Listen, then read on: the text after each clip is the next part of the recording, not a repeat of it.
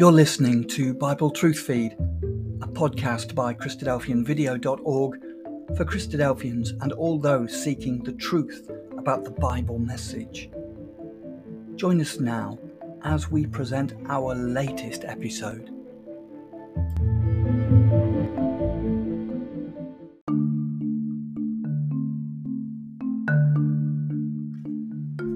This episode is called The Bible's Perspective on human rights.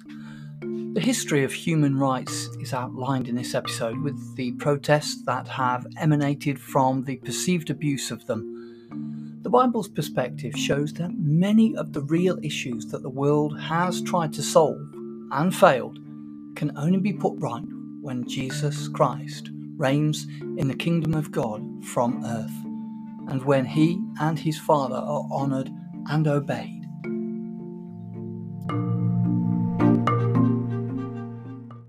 There was a protest in Melbourne against the Victorian pandemic bill. Kill the bill was the slogan, as well as many other not so complimentary ones for the Premier Daniel Andrews. There was also protests in Sydney and the Gold Coast against vaccine mandates and the wearing of masks. And of course, throughout the year, there's been many, many protests, many of them relating to COVID 19, but also other ones as well. Tonight we're going to explore what the Bible has to say about human rights, which of course all these protests in one way or another relate to. If we look at human rights, what are human rights? They've been defined as the inalienable fundamental rights to which a person is inherently entitled simply because he or she is a human being. So, because we exist as humans, we are supposed to have certain rights which all humans get. Before we look at the biblical perspective of this, we're just going to trace at a very high level the development of human rights over time. Many people say that the first substantial document, if you will, concerning human rights is the Cyrus Cylinder, which was written in around the 6th century BC. The Cyrus Cylinder was, caused to be written by a man called Cyrus the Great. He was the ruler of the Persian Empire in the 6th century BC. And he caused some laws to be written on this stone cylinder, which was discovered by archaeologists in the year 1879. Amongst the many laws written on this cylinder, there's some which give support for the returned captives to their homelands, and others which give support for freedom of religion, including the return of images of the gods of their sacred centres, the captives' sacred centres. To put this in context, Cyrus, ruling over the Persian Empire, overcame many other countries. He overcame the existing empire of the day, which is the Babylonians. And they, in their turn, have, of course, overcome many countries and taken captives from various places and brought them to, to Babylon. One such example is the Jewish people, who were taken captive from the land of Israel and brought as captives to Babylon to serve the king of Babylon there. When Cyrus took over the Babylonian kingdom, and made it the Persian kingdom, he made rules which said all those captives, or their descendants, could return to the land of Israel. They could rebuild the temple in Jerusalem, and they had freedom to worship the God of Israel in the way which the God of Israel had decreed. And so these are held up as significant steps to establish human rights human rights to return to their homeland, human rights for the freedom of religion. If you look in the biblical books of Second Chronicles and Ezra, you'll find references which align to the provisions which are on the Cyrus cylinder, as the Jews there returned to their homeland, rebuilt the temple, and re established right worship before their God. Well, probably the next major document which we find, which is said to be a landmark human rights document is the Magna Carta Libertatum, commonly known simply as the Magna Carta. It was created in England in AD 1215. The name Magna Carta Libertatum means Great Charter of Freedoms. It was agreed to by King John. It was drafted by Archbishop Stephen Langton, and the objective was to make peace between the unpopular king, King John, and a group of rebel barons. And the Magna Carta gave protection of church rights, protection for barons from illegal imprisonment, access to swift justice, and limitations on feudal payments to the crown. Neither side upheld the charter. In fact, King John broke his part in just six weeks. Well, he died the following year in 1216, and the document was revised several times in 1216, 1217, 1225, and then finally in 1297. There was a revision which became the final revision of the Magna Carta. The 1297 revision has just four surviving copies, one of which is housed in, in Parliament House in Australia, here in, in Canberra. Well, we roll on another 500 or so years and we come to the establishment of the USA and the creation of their constitution. The United States of America, of course, hold themselves up as the leaders of the free world. And certainly, when they established their constitution, freedoms and human rights were paramount in their mind. And they had a Bill of Rights which was incorporated into the Constitution of America. We've got an extract there from the Constitution. We hold these truths to be self evident that all men are created equal that they are endowed by their Creator with certain inalienable rights, that among these are life, liberty, and the pursuit of happiness. So, over time, human rights are now being crystallised into some key ideas. And staying with America, but coming down another almost 200 years, we come to one of the more famous presidents of America, Franklin Roosevelt. In 1941, he gave a very famous speech. It's in the top 20 famous speeches of the last century. It's known as the Four Freedoms speech. And the four freedoms which he declared were important as human rights so the freedom of speech and expression, the freedom of in- individual worship, freedom from want, and freedom from fear. And he gave that speech in 1941. Now, sadly, he passed away in the next few years, but his wife continued on his work. His wife, Eleanor Roosevelt, worked with the UN and was very active in the work which resulted in the document called the Universal Declaration of Human Rights. This was adopted by the United Nations in 1948. And here she is holding the English copy, of that particular document. It's produced in many, many languages, of course, and many, many countries signed up to that Universal Declaration of Human Rights. This declaration consists of 30 articles. I know that's a little small, and most likely those at the back will not be able to read that. But that's a, a summary of the 30 articles which make up this Declaration of Human Rights. The articles are things which we'd be quite familiar with. It's got the right to equality, freedom from slavery, right to social security, right to education, right to a fair public hearing, and so it goes on. These are the rights and freedoms which make up the Universal Declaration of Human Rights. Now, when we see where we've come from over the last, say, handful of centuries. Human rights have certainly helped overcome a number of social problems which have plagued society. Human rights have helped overcome the problem of slavery, which was there in the early years in, when America was being settled, for instance, not that long ago in terms of human history. Human rights have helped to overcome the problem of child labour, and that picture on the top right there was taken in 1908, where a young girl is pictured working in a cotton spinning factory.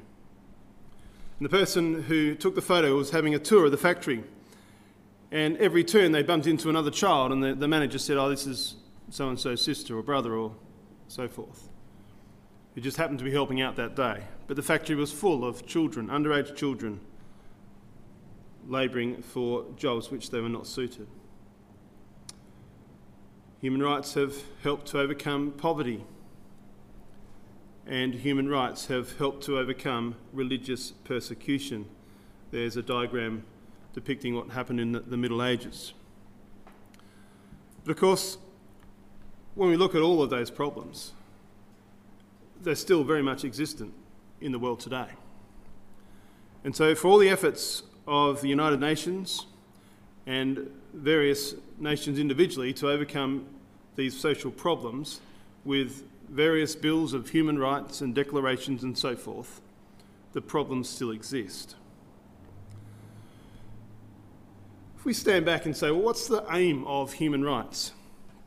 The aim of human rights is to create a better world peaceful, fair, and equal. Without poverty, famine, war, oppression, or endemic plague. That sounds exceedingly noble. All of us would like to live in a world which boasted those things peace, fairness, equality, elimination of poverty, famine and war and oppression, and the elimination of an endemic plague. They pay billions for that right now. In fact, they're paying billions and still not got it. But it's one of our human rights, supposedly.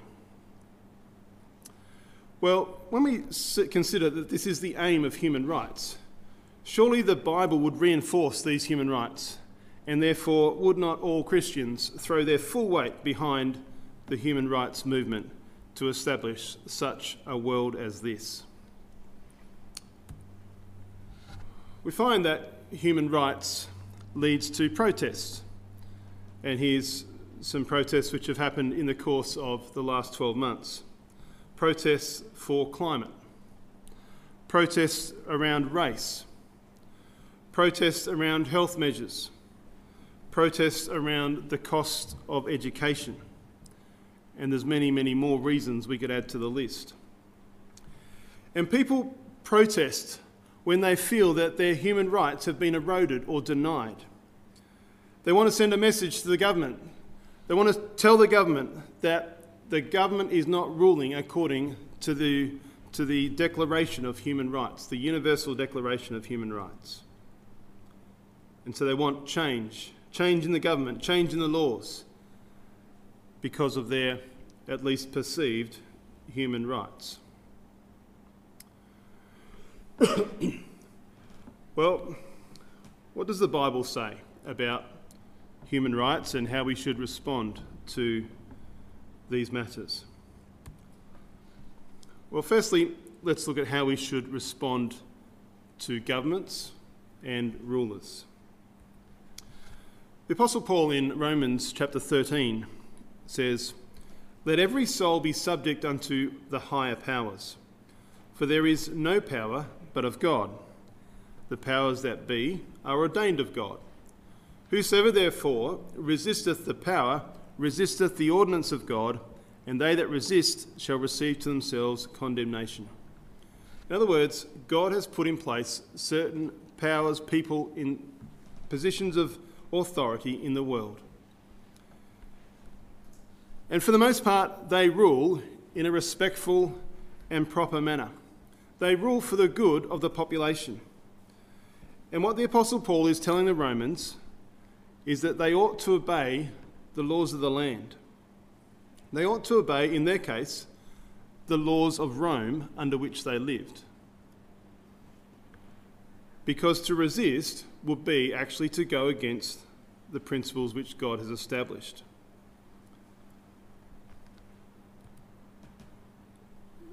the same author, the Apostle Paul, writes to Titus Remind them to be submissive to rulers and authorities, to be obedient, to be ready for every good work. And the Apostle Peter writes Submit yourselves to every ordinance of man for the Lord's sake, whether it be to the king as supreme, or unto governors as unto them that are sent by him. Fear God, honour the king. So, we could protest about wearing masks or some other aspect of the pandemic, but if the government says we ought to wear masks, then unless it contradicts the word of God itself, we ought to go along with what the government says. That's basically what the Apostle Paul is saying here uh, and the Apostle Peter. Not that, of course, masks were the issue in their day, but whatever the issue is, unless the, the decree from the government or the authorities contradicts the word of God, then we ought to obey what the government or the king or the authorities say. Well, let's, let's come down a level. What about with our employer? How should we respond to our employer? Well, again, we're taking passages from the New Testament. And these passages, which we're going to look at, the employers were masters and the employees were slaves. None of us are slaves today, where all of us would be a step up from the conditions of slavery. But still, the principles which uh, the Apostle Paul applies are still relevant to how we should respond to our employers. He writes to the Ephesians, servants or slaves, be obedient to them that are your masters according to the flesh, with fear and trembling, in singleness of heart, as unto Christ not with eye service as men pleasers, but as the servants of Christ, doing the will of God from the heart, with goodwill doing service as to the Lord and not to men. So we ought to be obedient to our masters, our employers. Whatever their requests are, again, unless it contradicts directly the word of God, we ought to be to, to submit to their request. Again, he writes to Titus Bondservants are to be submissive to their own masters in everything. They are to be well pleasing, not argumentative, not pilfering, but showing all good faith, so that in everything they may adorn the doctrine of God our Saviour. So, clearly, the Bible teaches that we ought to be in subjection to the rulers of the land as well as to our employers. So, how do we respond when our human rights are wronged? For example, freedom of belief and worship. How do we respond? Well, this was very much a problem in the first century, and the Apostle Peter writes This is thankworthy if a man for conscience toward God endure grief, suffering wrongfully. For what glory is it if, when ye are buffeted for your faults, you take it patiently? But if, when you do well and suffer for it, you take it patiently, this is acceptable with God. In other words, if a man for conscience toward God endure grief, that is, his conscience, his worship, his service to his God, causes him to endure grief or suffering, the Apostle Peter says, then that's acceptable with God.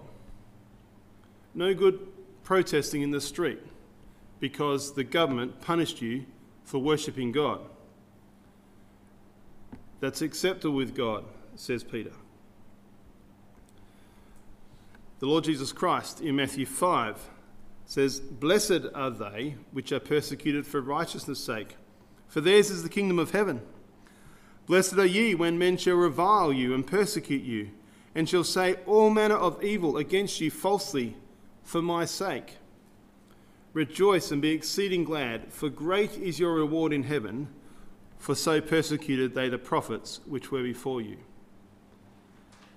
So to suffer for your religious beliefs is not a new thing, not in the Lord Jesus Christ's day. It happened to the prophets many centuries before, and it's happened to faithful believers in the centuries since. Are human rights wronged? Well, yes, but that's acceptable with God in this day and age. Of course, the story's not finished yet, so bear with me. Let's take another example how to respond when our human rights are wronged. One of the human rights is that there will be freedom from slavery. We've already said that slavery was quite an issue in the first century. Do, does Christ, do the apostles advocate that there's an uprising against slavery? Well, no. Again, the Apostle Peter says, Servants, be subject to your masters with all respect, not only to the good masters and the gentle masters, but also to the unjust masters. So when your employer goes beyond what's reasonable and mistreats you, Paul says, continue to be subject to that employer. Now, don't get me wrong, I'm fully aware that there are options you can take. Today, if you are with an employer who is making life very difficult, you have an option to resign and to go and seek another job. That's an appropriate course as opposed to protesting against your employer, for example.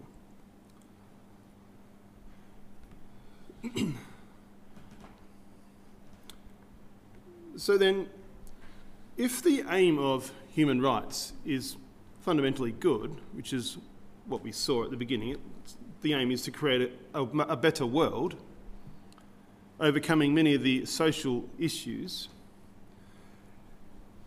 and therefore we might be tempted to think that, well, we should get on board.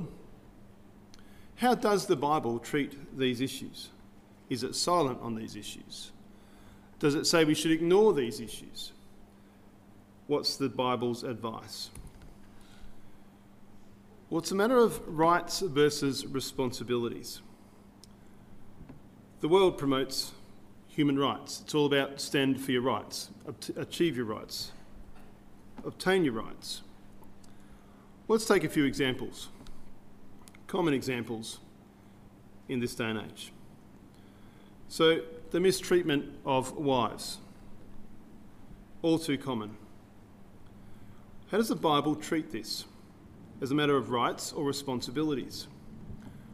Well, the Apostle Paul in Ephesians treats it as a responsibility and he exhorts husbands to address the issue. Husbands, love your wives, and what's the measure?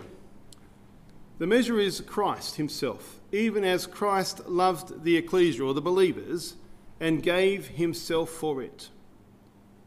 So, if there's a problem of a wife being mistreated, Paul says, Husband, love your wife. To what extent? To the same extent as the Lord Jesus Christ loved the ecclesia, the body of believers. And how, what was the extent of his love? Well, he gave himself for it, his life for it. So it's a matter of responsibility, a responsibility which ought to be taken very seriously. What about the mistreatment of children? Well, a little later in the same passage, Paul goes on and says, Fathers, provoke not your children to wrath, but bring them up in the nurture and admonition of the Lord. So, again, it's a very serious responsibility that Paul addresses here. And the third one, of course, the mistreatment of servants. Masters, says Paul, forbearing threatening to slaves, knowing that your master also is in heaven, neither is there any respect of persons with him. So again, he puts the responsibility on the masters to address this problem. Now,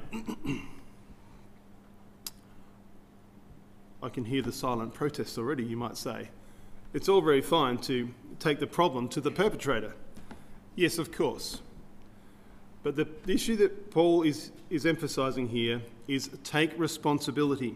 And where people do not, then those around them need to help bring them to this responsibility and ensure that the wives, the children, the servants, or whoever it may be, are not mistreated at the hands of someone more powerful than the person.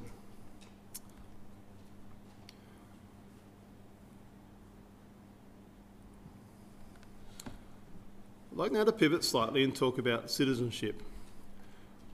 Probably most of us in this hall are citizens of Australia, and normally speaking, that, that would mean that we have access to certain privileges, rights, if you will, which come with being a citizen of Australia. But we find that believers and followers of the Lord Jesus Christ actually have a different citizenship according to the Bible. Yes, on paper, technically, we're still citizens of Australia.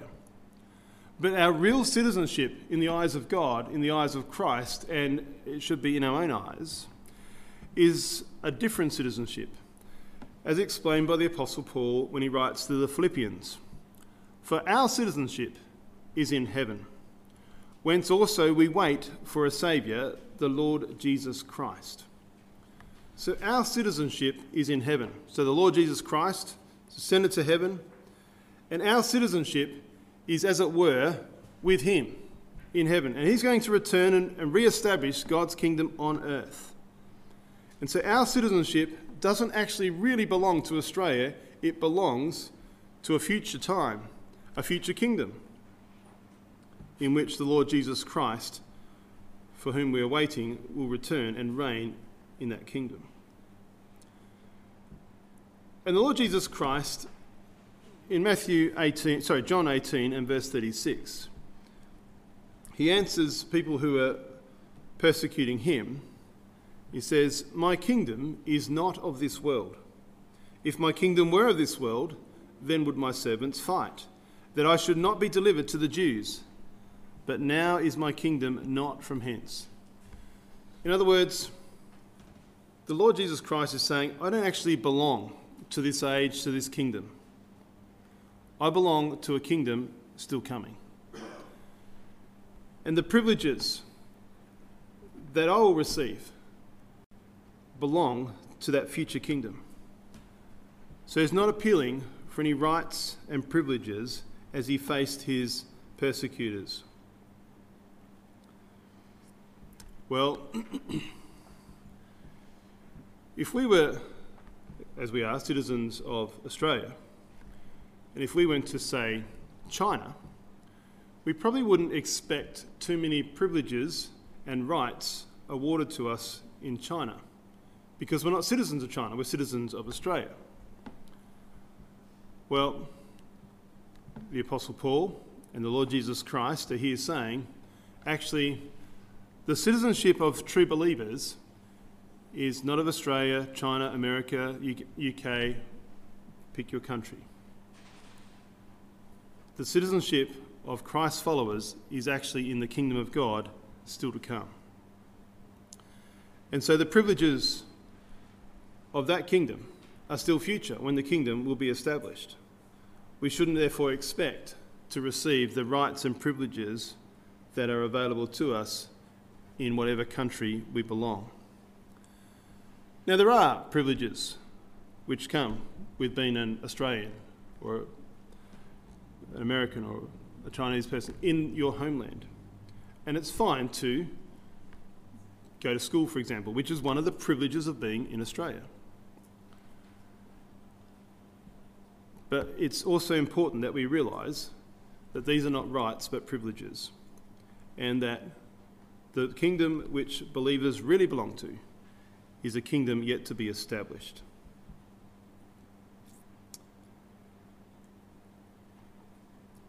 Now, regarding that kingdom to be established, there is a psalm, Psalm 72.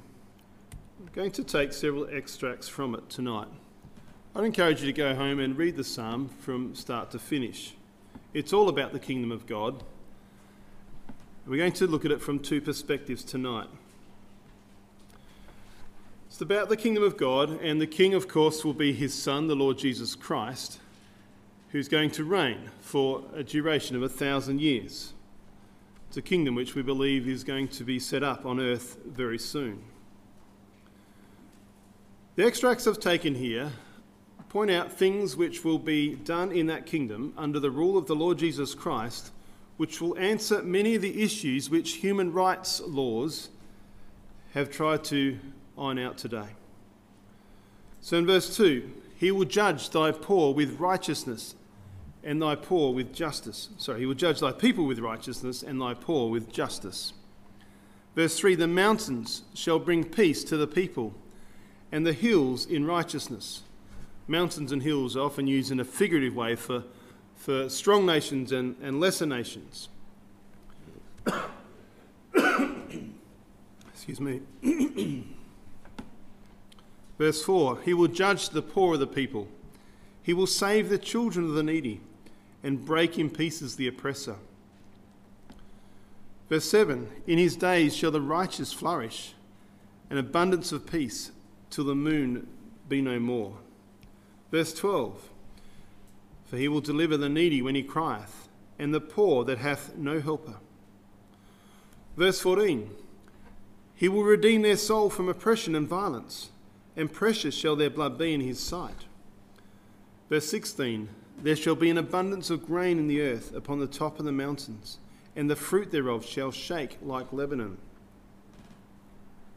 Now you can see I've put in bold some of the, the things there which really answer many of the things which are addressed by human rights laws today.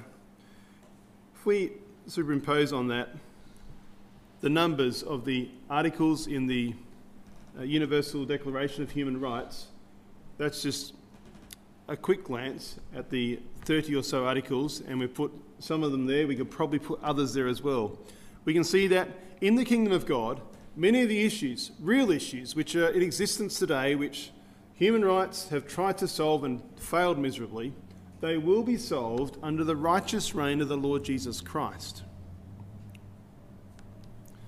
So, regarding all these issues which affect humans, whether it's poverty, whether it's lack of peace, whether it's oppression, oppression of children, oppression of the needy, whether it's lack of food, violence.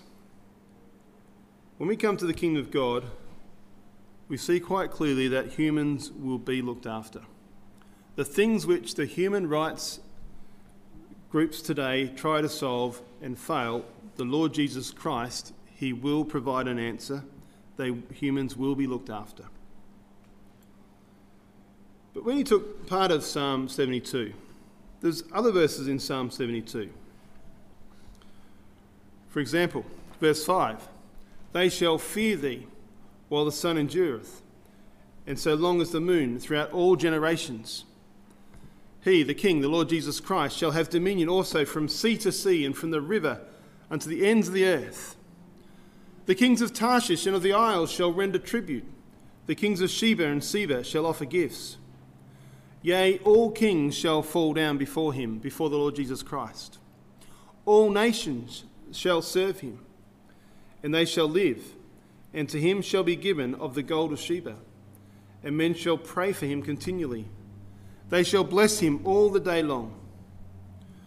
Blessed be Yahweh God, the God of Israel, who only doeth wondrous things, and blessed be his glorious name for ever. And let the whole earth be filled with his glory. Amen and amen.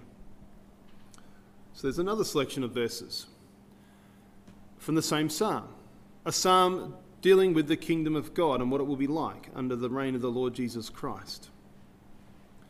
These particular verses emphasize the worship of God and of Christ, the reverence which both God and Christ will be held from the entire population of the globe. Kings shall fall down before Christ and worship him, nations shall serve him. Men shall pray for their king, Christ. They shall pray to God for him, shall bless him all the day. They're going to bring tribute, wealth, offerings to the king. They're going to fear both the king and his God. The last two verses again. Blessed be Yahweh God, the God of Israel, who doeth, only doeth wondrous things, and blessed be his glorious name forever. And let the whole earth be filled with his glory. And when Christ reigns on earth, the entire world will be filled with God's glory as men and women throughout the world praise, honour, and glorify God and His Son, the Lord Jesus Christ. The psalm ends Amen and Amen. Amen means let it be. Let it be, let it be. And so, not only in the kingdom of God will humans be looked after, in the kingdom of God, God and Christ will be honoured and obeyed. And the reality is, you can't have one. You can't have the human rights. You can't have, more to the point, all those social injustices and problems which exist in the world. You can't have them fixed without God and Christ being honoured and obeyed. And so, if we want all the things which the human rights activists are asking for, then the Bible gives us the answer. The Bible tells us it's going to come when the Lord Jesus Christ returns and re establishes the kingdom on earth. So, the Bible's perspective on human rights. It's rather simple, really. Today, obey those in authority, even if it disadvantages you, unless it contradicts the commands of God. Take on the responsibility to do the right thing by others and embrace the hope of a coming kingdom in which Christ will reign in righteousness. All social issues will be addressed, and God will be revered and obeyed throughout the world. Thank you.